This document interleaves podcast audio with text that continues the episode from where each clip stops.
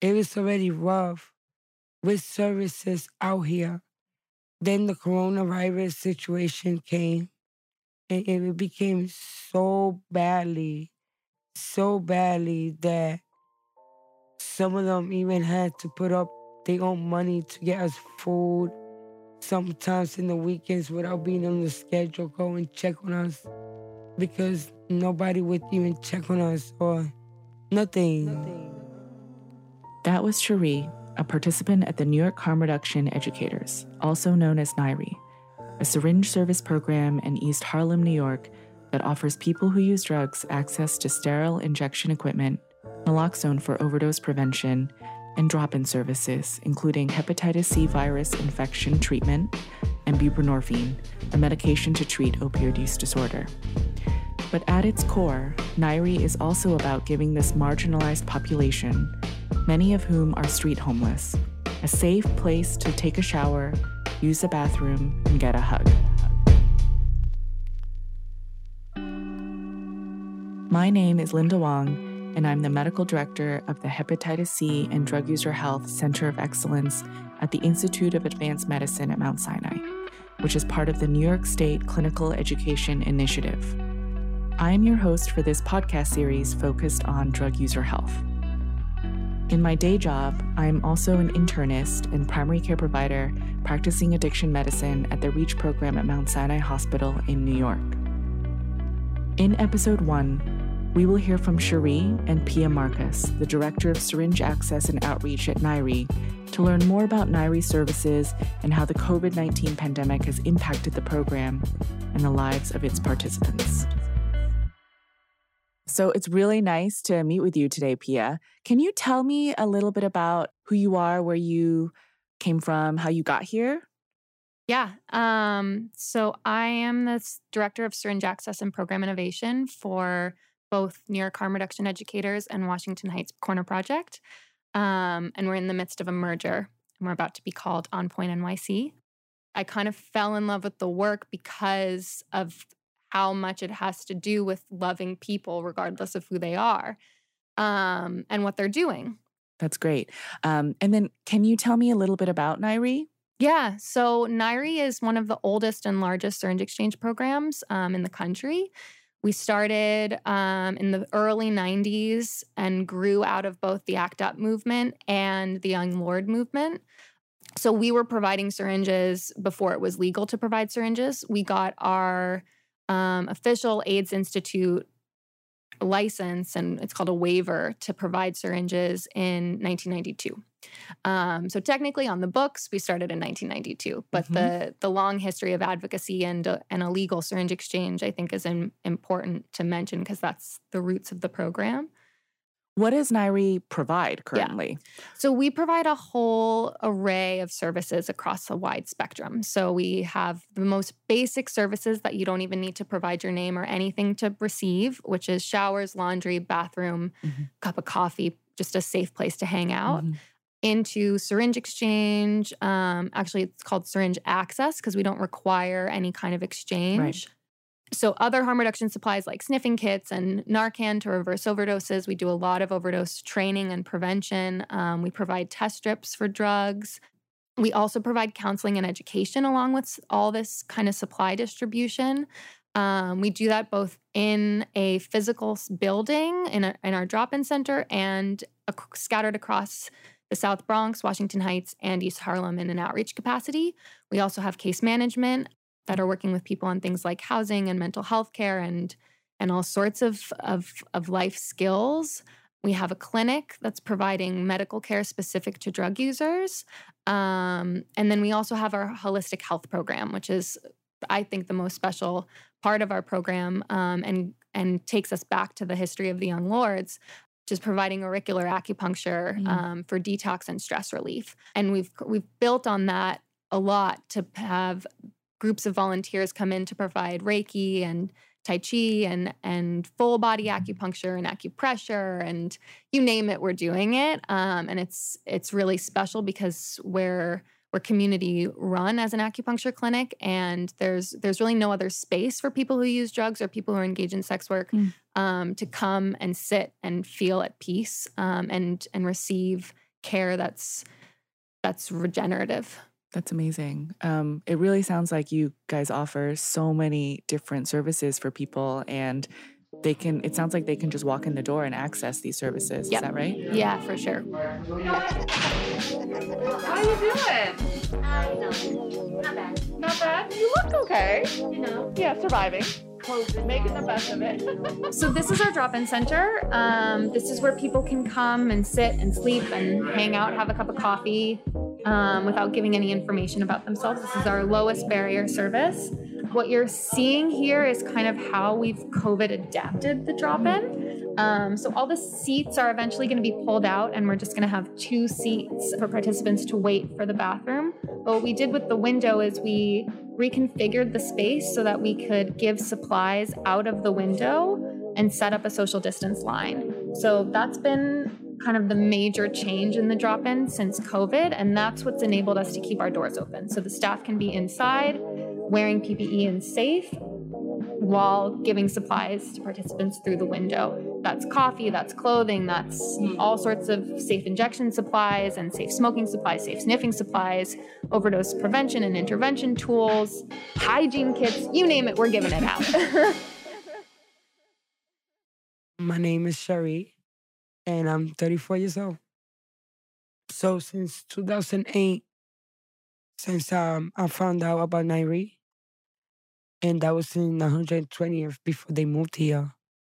Um, they've been helping me a lot since then. At that time, they didn't have that much services that they do now.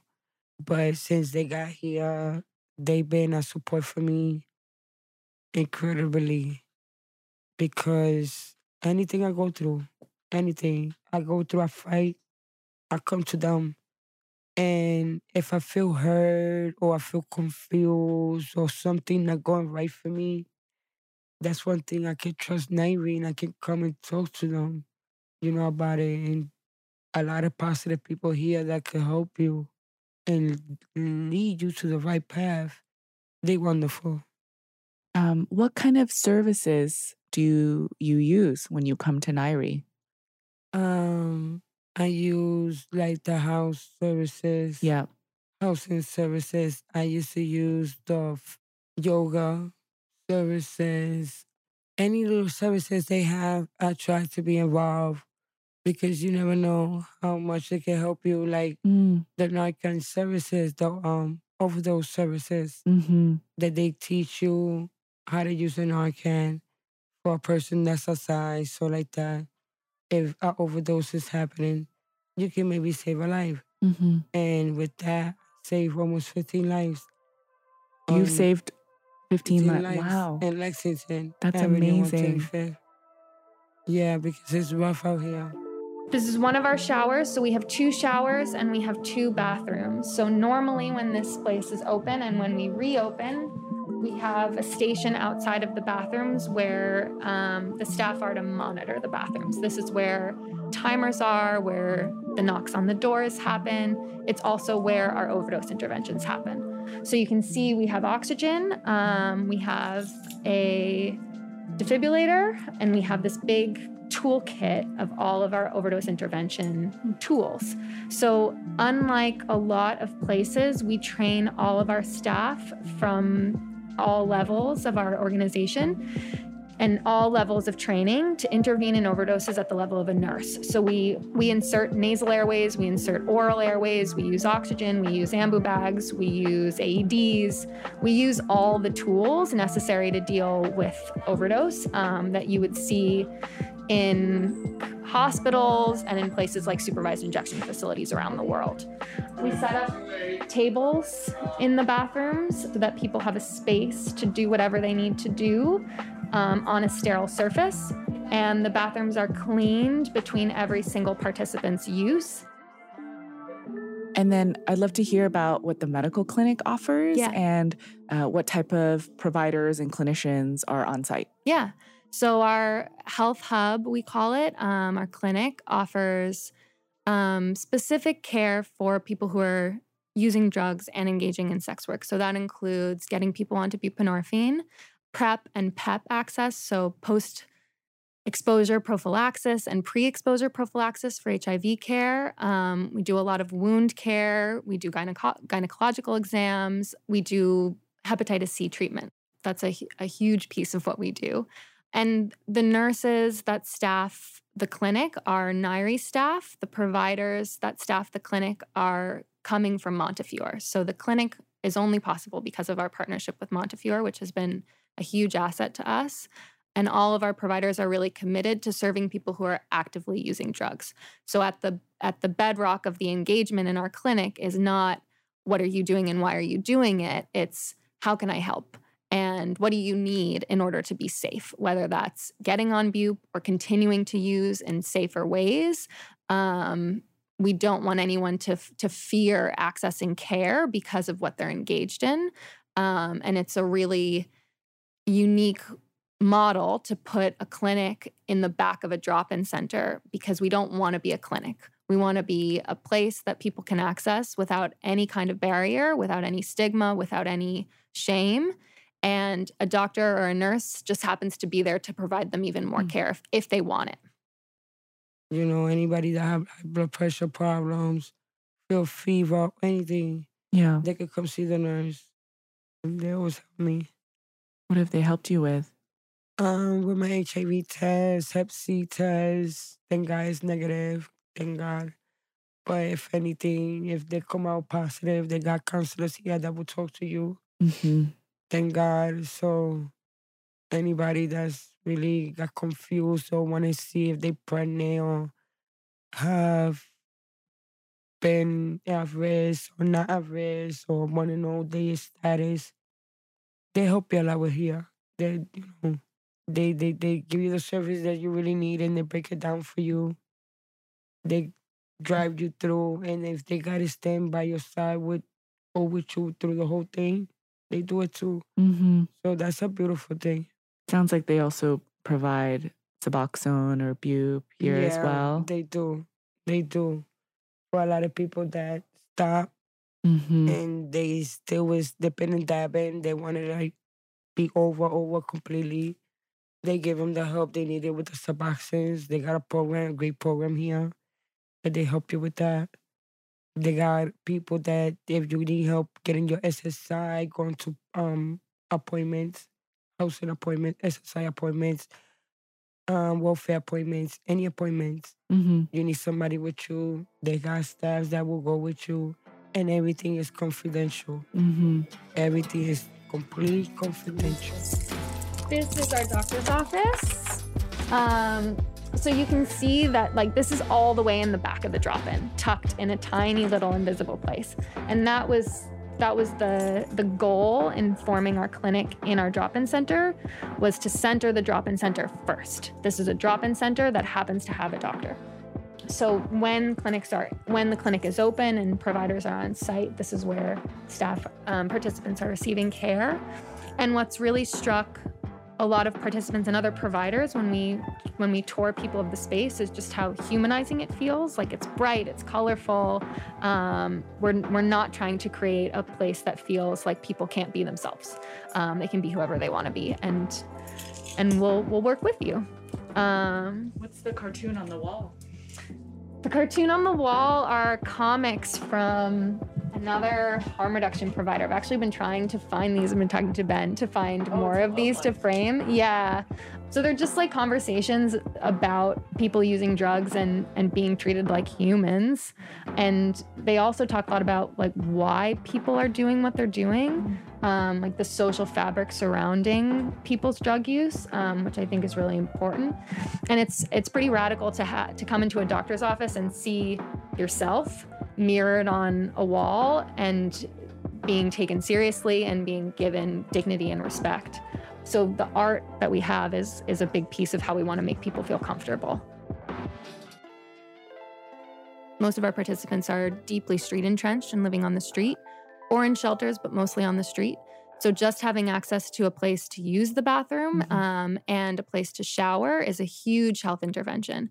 We also are required by the AIDS Institute to have overdose prevention policies and procedures in place for our bathrooms because they know that if a person is receiving syringes, they're probably going to go into the bathroom and use Mhm. and we don't want anyone to die in our bathrooms. So, our bathrooms are designed for people to be able to do whatever they need um, inside the bathroom. It's a private space for them, um, and we don't put any kind of restrictions on what people do in that private space. We do um, monitor our bathrooms to make sure that nobody dies. We give everybody 15 minutes, whether you're in a shower or a bathroom. Every five minutes, there's a knock on the door. Mm. And if we don't hear from you, we go back, we go into the bathroom. Um, we reverse hundreds of overdoses a year this way. And it's, an, a, it's a really important part of our whole health intervention. That's amazing. Hundreds of overdoses, you said? Yes, Okay. And has anyone died or? never. Okay. Got it. And how many participants would you say that you guys um, engage or touch every day? Yeah, um, we engage over 5,000. Um, between the two programs, it's even more. That's NYHRE specific. Um, so it's a, it's a lot of people. Um, and we're giving out over a million syringes a year Wow. just on the NYHRE side. and the engaging 5,000 folks, is that over the year Yeah. or? Okay. Gotcha. I want to move towards hearing a little bit about how COVID 19 has Yeah. impacted NYHRE and uh, the services that you've been able to provide. And if you're able to share, you know, how you think it's impacted the participants and Yeah. the population, or maybe I should say the community that you serve. In New York City, the world's worst infected city, Quarantine, state, state of emergency. 40 to 80% of people will ultimately become infected. biblical. But we're having a lot of suffering, a lot of death. the sounds of sirens are haunting. Um, COVID has been horrific. Um, let's say, um, it definitely it it threw everything that we did upside down. Um, we had to very quickly re- readjust our programs and and redesign our programs Mm. with very very little information. So, in the very beginning of COVID, when we didn't really know what was going on, when it was clear that there was community spread, but um, the world and, and the country and the medical providers um, were saying we only have to have to assess people who have travel history and who have fever. And I remember all of us looking at each other in the drop-in center and at NYHRE and thinking nobody's traveling, but we know that there's community spread. And so what do we do to keep staff and participants safe? This was at the same time that everybody was saying nobody should be wearing a mask. The Mhm. only people who should be wearing masks are people who are sick. And there were good reasons for saying that. There were there were shortages of supplies, obviously.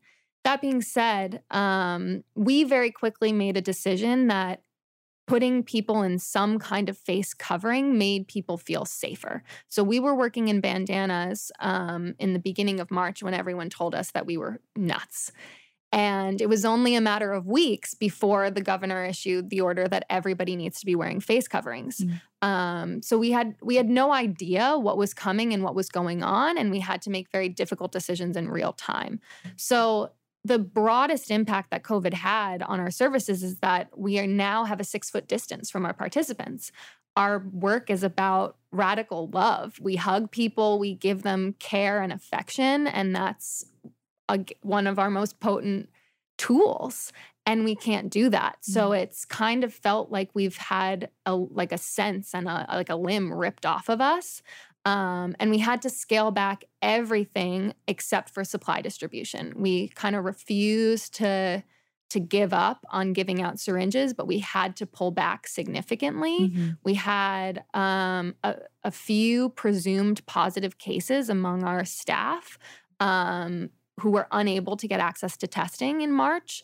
And we decided to quarantine everybody, but our staff were unwilling to, to not give out supplies at all. Mm. So supplies were continuing to be given out from a six foot distance Mhm. um, through our staff quarantine. So we we figured out a way to keep people safe and to isolate people while still getting supplies out there. But the effect that that had and that continues to have is that syringe access was basically pulled in, back into the 90s.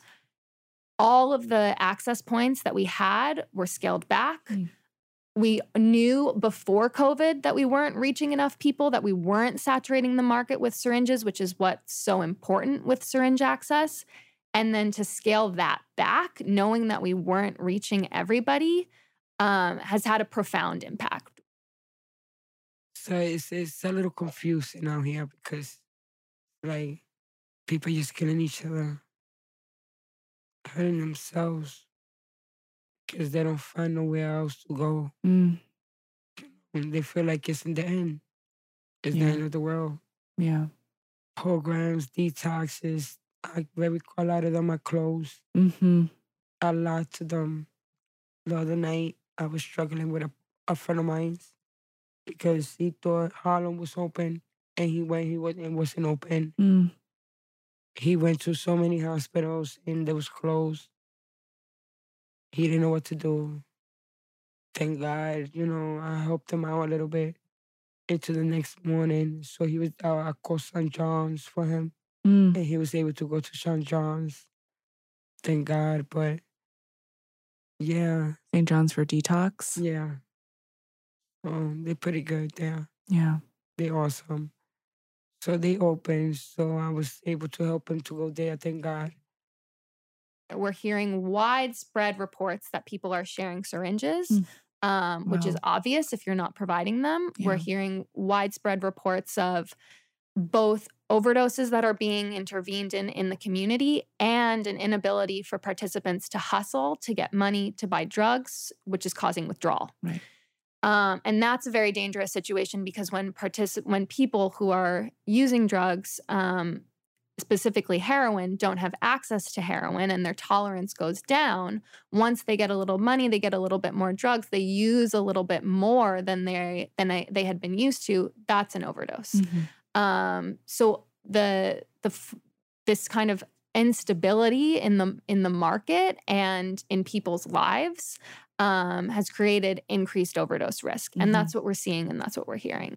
So we we moved as many services as we could onto telehealth, like through phones. We set up a phone booth in our um, in our drop-in center so Mhm. that we could have contactless access for people to call a case manager or their doctor um, because people don't have phones. So the whole pivot to telehealth for the whole world seemed like this magical intervention when for our participants living on the street, not having anywhere safe to keep their belongings, Right. phone access is a huge issue.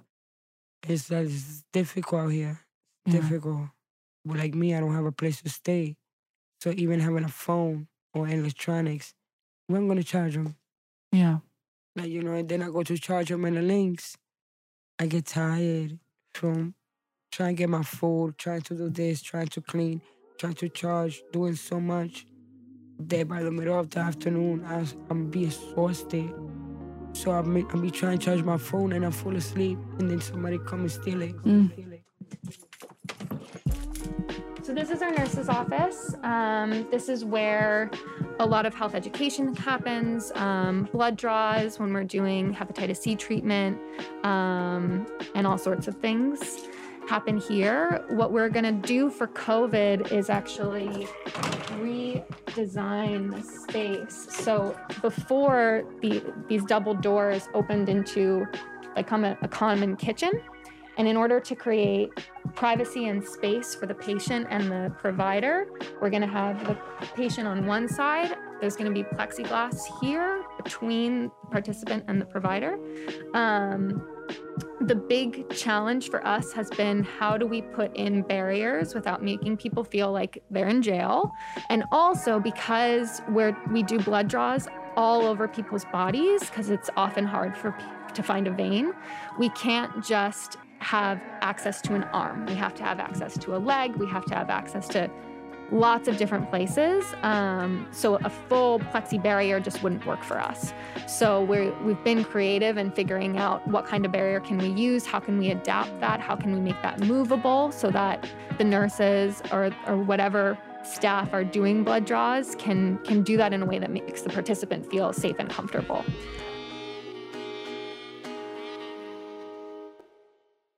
It sounds like, in addition to a potential increase in overdoses Mhm. that are happening in the community, Yep. there might also be an increase in HIV and hepatitis C transmission Yeah. because people are sharing needles, and Yep. also uh, maybe a rise in skin and soft tissue infections Yes. because of that. Can you talk a little bit more about about what you think might be going Yeah. on? Yeah. Um, well, we know we know when syringe sharing is happening that hepatitis C transmission and HIV transmission shoots to the roof. Um, this is why syringe access was fought for so aggressively in the 90s during the HIV epidemic. And what we found out in the early 90s was that syringe access makes HIV transmission and hepatitis C transmission nearly impossible. If you have your own syringes and you're not sharing and you're not reusing, you're eliminating the risk of transmission of bloodborne illnesses like HIV and hepatitis C, and you're also limiting and reducing um, potential wounds and harms to your injection sites.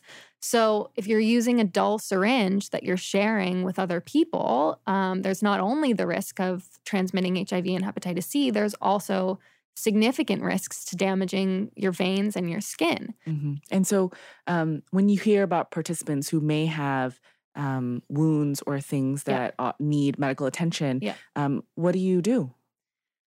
We've done a few different things. So, most basically, we provide wound care kits. Mhm. Um, they're kits that we pack that include gauze, anti- antibiotic ointment, um, gloves, sterile saline. We teach people how to wash out their wounds, keep them moist, um, what to look out for when things become really dangerous and they should seek emergency care. Um, so, a huge piece of this is education. A huge piece of this work is giving people the tools to take care of their health on their own with the support of their community. Um, but the other piece is that we've had to be really creative. We've had nurses go and visit people in their homes, um, visit people on the street, and do assessments and provide treatment right on the spot, wearing N95s and PPE creativity is is the main tool at our disposal right now and we're we're using every option that we have to get people the care they need but the the the huge numbers of people that need care and that are living so on the fringes of society makes it that much more challenging to find people and to provide care to people um, during covid How are your participants doing in terms of COVID infections? And Yeah. do you have a sense of whether or not people have been hospitalized Mhm. and what's their health like related to that? Yeah, so there's kind of two diverging trajectories in terms of COVID that we've seen with our participants. One route is the one group is the group of participants that are living in shelters. So we we heard early on about horrible conditions in shelters. We know the baseline of shelter conditions is is really horrific, um, which is why a lot of people decide not to go into shelters. Um, so the COVID infections that we heard about were shelter based, and then the city quickly put people into hotel rooms, which I think made a huge difference in terms of COVID infection. That being said, because of um, all the different ways in which shelters are not safe places for people, in addition to people who use drugs, often because they can't keep their supplies with them um, to use safely, the majority of our participants are living on the street. And we saw a very strange and interesting thing happen. Um, we were expecting when we quarantined the majority of our staff and had very, very minimal peer based um, syringe access, that our most vulnerable participants, people living and sleeping in parks and on the streets, were going to be hit by COVID really, really hard. Um, and that we would find our street entrenched participants decimated by COVID. we found that actually very few, if any, reported any kind of COVID exposure or COVID experience. And what we think is happening and happened is that these are per- people that are so marginalized in our society and in our communities that COVID actually didn't touch them at all. It didn't reach them. And people very quickly um, formed, uh, kind of retreated into their tight networks even further.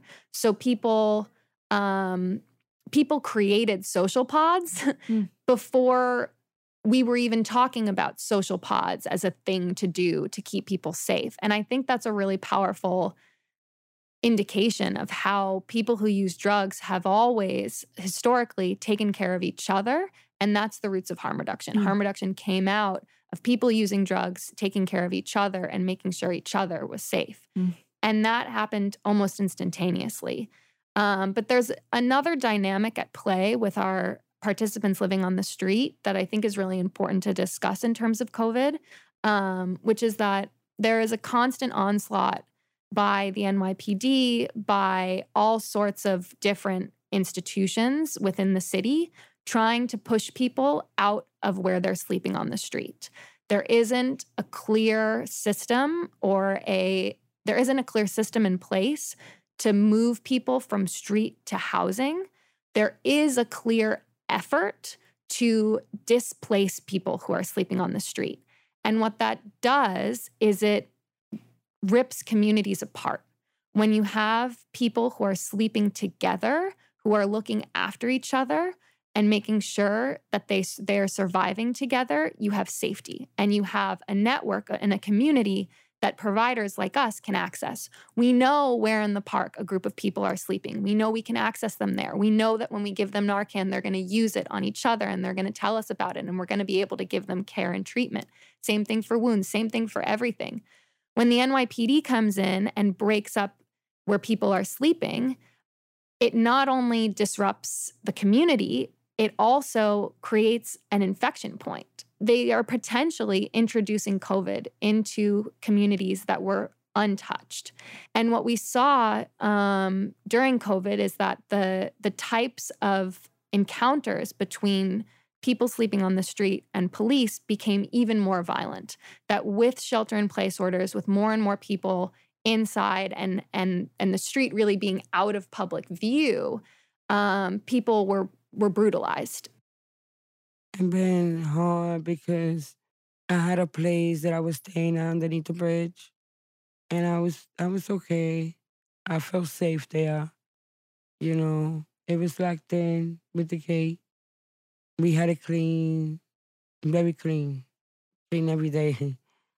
now you go, it's so disgusting. It's like people just by smelling, they can get sick. Disgusting now and we tried to keep the place, you know, until we got help. I don't know what happened. One day DOT came, they wanted us out. So the cop said we gotta leave. So we got everything out. We was gonna leave. Then they said no, for the time being, sleep across the bridge until you get the help tomorrow. They pick you up and they house you. Then we was putting the stuff. They said no, the rest of the stuff you gotta go in the garbage. Just said, excuse me. None of my stuff is stolen. Everything that I have, people give it to me. I work hard for it. Mm. I buy it some way or the other. But like I try to do everything by the book, you know? So I listened to everything they told me to do and all that. Out of nowhere, they just started grabbing my stuff and throwing it on the on the garbage truck. Mm. So, you know, I'm telling them what you're doing. Like, this is my property. Like, my clothes, my teddy bear. So, you know, little things that I carry was very sentimental to me. That's the only thing I really own. I don't have nothing else that I can grab onto. Yeah. And they put the cuffs on me. I'm asking them if I'm being arrested. They telling me no. I'm asking them, so why you putting the cuffs on me? Like, don't worry. It's for your own safety. They started throwing out what I took out. Mm. two week speakers, two week Jordans that somebody just spent a hundred dollars buying some Jordans for me because they was sick of seeing me dirty. Mm. Then I caught a um a seizure being on cuffs. They just body slammed me. I thought I was gonna die. Mm. I was going out with this boy. I thank him. Because if it wasn't for him pushing them away, Mm. who knows? The only thing I wanted was my cat to be safe. You know, that's my therapy cat. I asked them why they was doing this. They couldn't give me no explanation. In the end of the day, the ambulance came. They told me if I leave in the ambulance, all my stuff was gonna be in the garbage. Mm. Even though I couldn't even get services after my seizure, after them body slamming me. Then when I got up on my right side by my hip and almost my waist, I got a big old bruise. You know, I never did respect it. I did everything they told me to do. I had my mask. I had my gloves on. It's not like they feel threatened that I didn't have nothing on. And this was in direct conflict with CDC guidelines. So, Mhm. CDC guidelines came out pretty quickly that um, people living in encampments and peeping, people living unsheltered should be left where they are, untouched. That is the safest way for people to shelter in place um, and to stay healthy. And those guidelines have been ignored. So it sounds like where we are at now is that at NYHRE, you're still able to distribute supplies, maybe in a slightly limited capacity compared to pre COVID, but that really many of your other on site services are still not accessible. Um, when do you anticipate that some of these services will come back online? And what else do you guys need to Yeah. make that happen? Yeah. So we've made huge progress this week. Um, we relaunched all of our outreach sites this week. Um, so every single one of our outreach sites that was open prior to COVID is now reopened. Um, we're reopening our bathrooms any day now. um, and after the bathrooms are open, we're going to bring the clinic back. We're going to start um, a staggered schedule of case managers. Um, what we need is funding. we we don't have the resources to um, to make these quick pivots without unrestricted funding. Our funding historically has always been city and state funding. That's particularly worrisome right now because we don't actually know what city and state budgets look like. It's a big question mark. Yeah. And it sounds like so much of the amazing work that you guys provide for the community hinges upon this funding from a budget that is still yet to be determined. Right. Um, and it's also important to to note that our our position before COVID regarding funding was not secure either. Mhm. Um, harm reduction programs are not are not being funded in in a way that meets the the crisis of the overdose crisis, the opioid crisis. Um, we were often overlooked um, because we're we're misunderstood in what we do, and it's not understood that what we do is make pe- make sure people safe and alive to make choices and to make changes in their life. So even before COVID, finding funding and finding a way to provide the services that we provide was a challenge. COVID has made that even more difficult. Most of our funding is tied to hepatitis C or HIV treatment, which are very important things to be funding, but do not meet the full needs of the people we serve. The people we serve are not diseases, they're people with complex needs.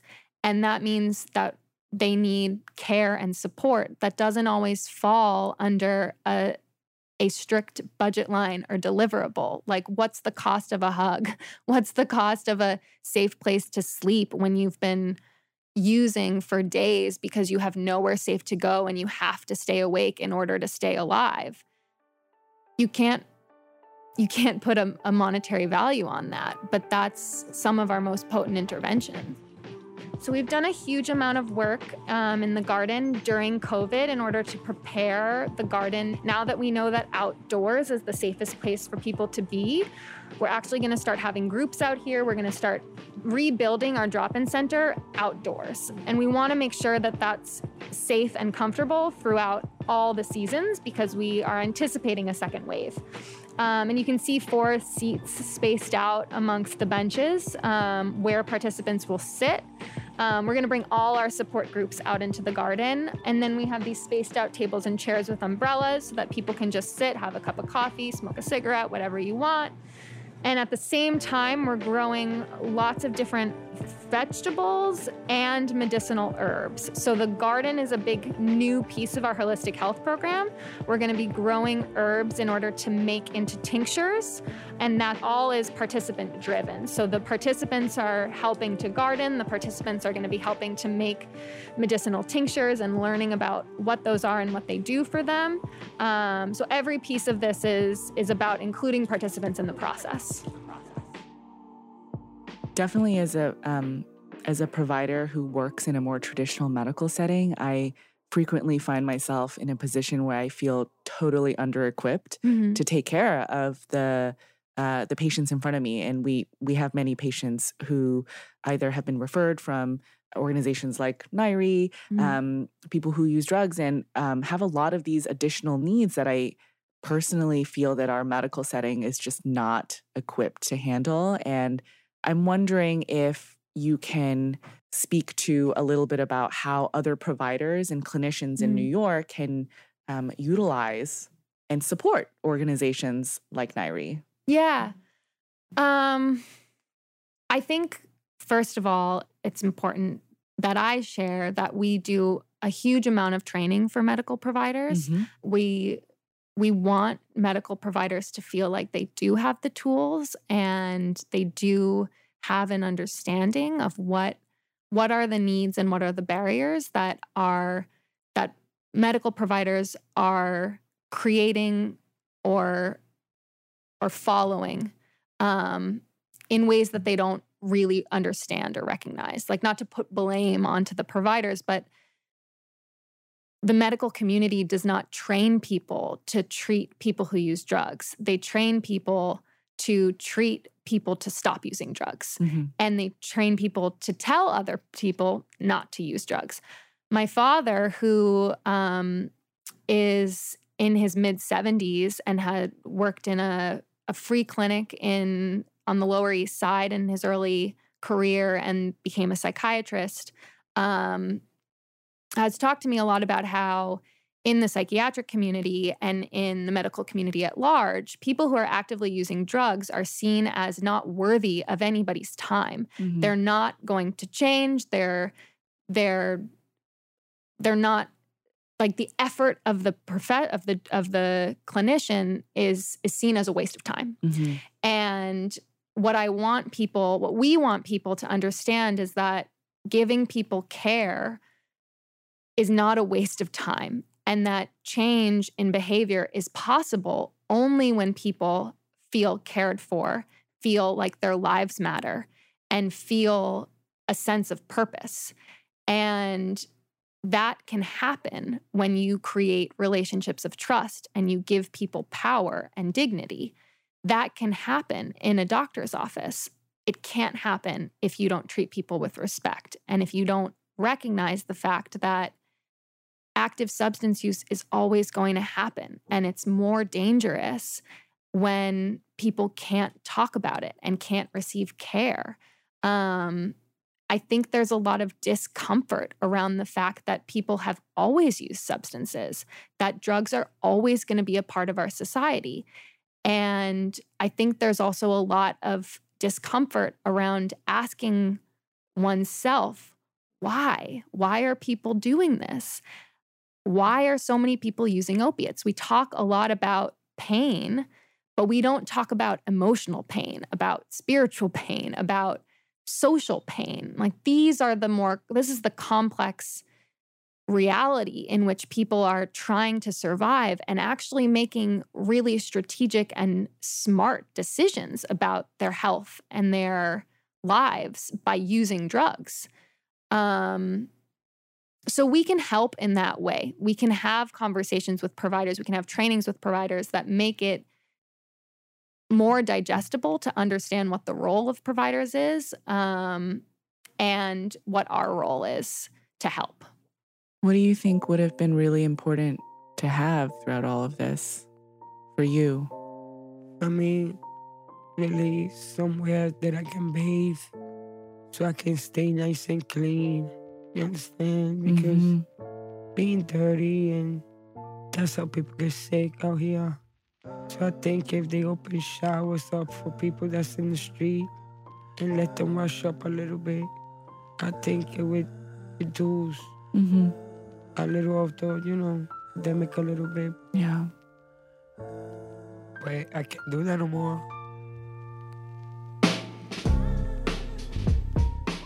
That's it for episode one of the CEI Drug User Health Podcast. I'm Linda Wong, and we thank you for listening. In our next episode, we will hear from medical providers at the New York Harm Reduction Educators and learn more about the role of medical care at syringe service programs, including what does low barrier or low threshold care really mean? And what is the future of that kind of care post COVID 19? You can find this upcoming episode and future episodes at ceitraining.org and coming soon wherever you normally find podcasts.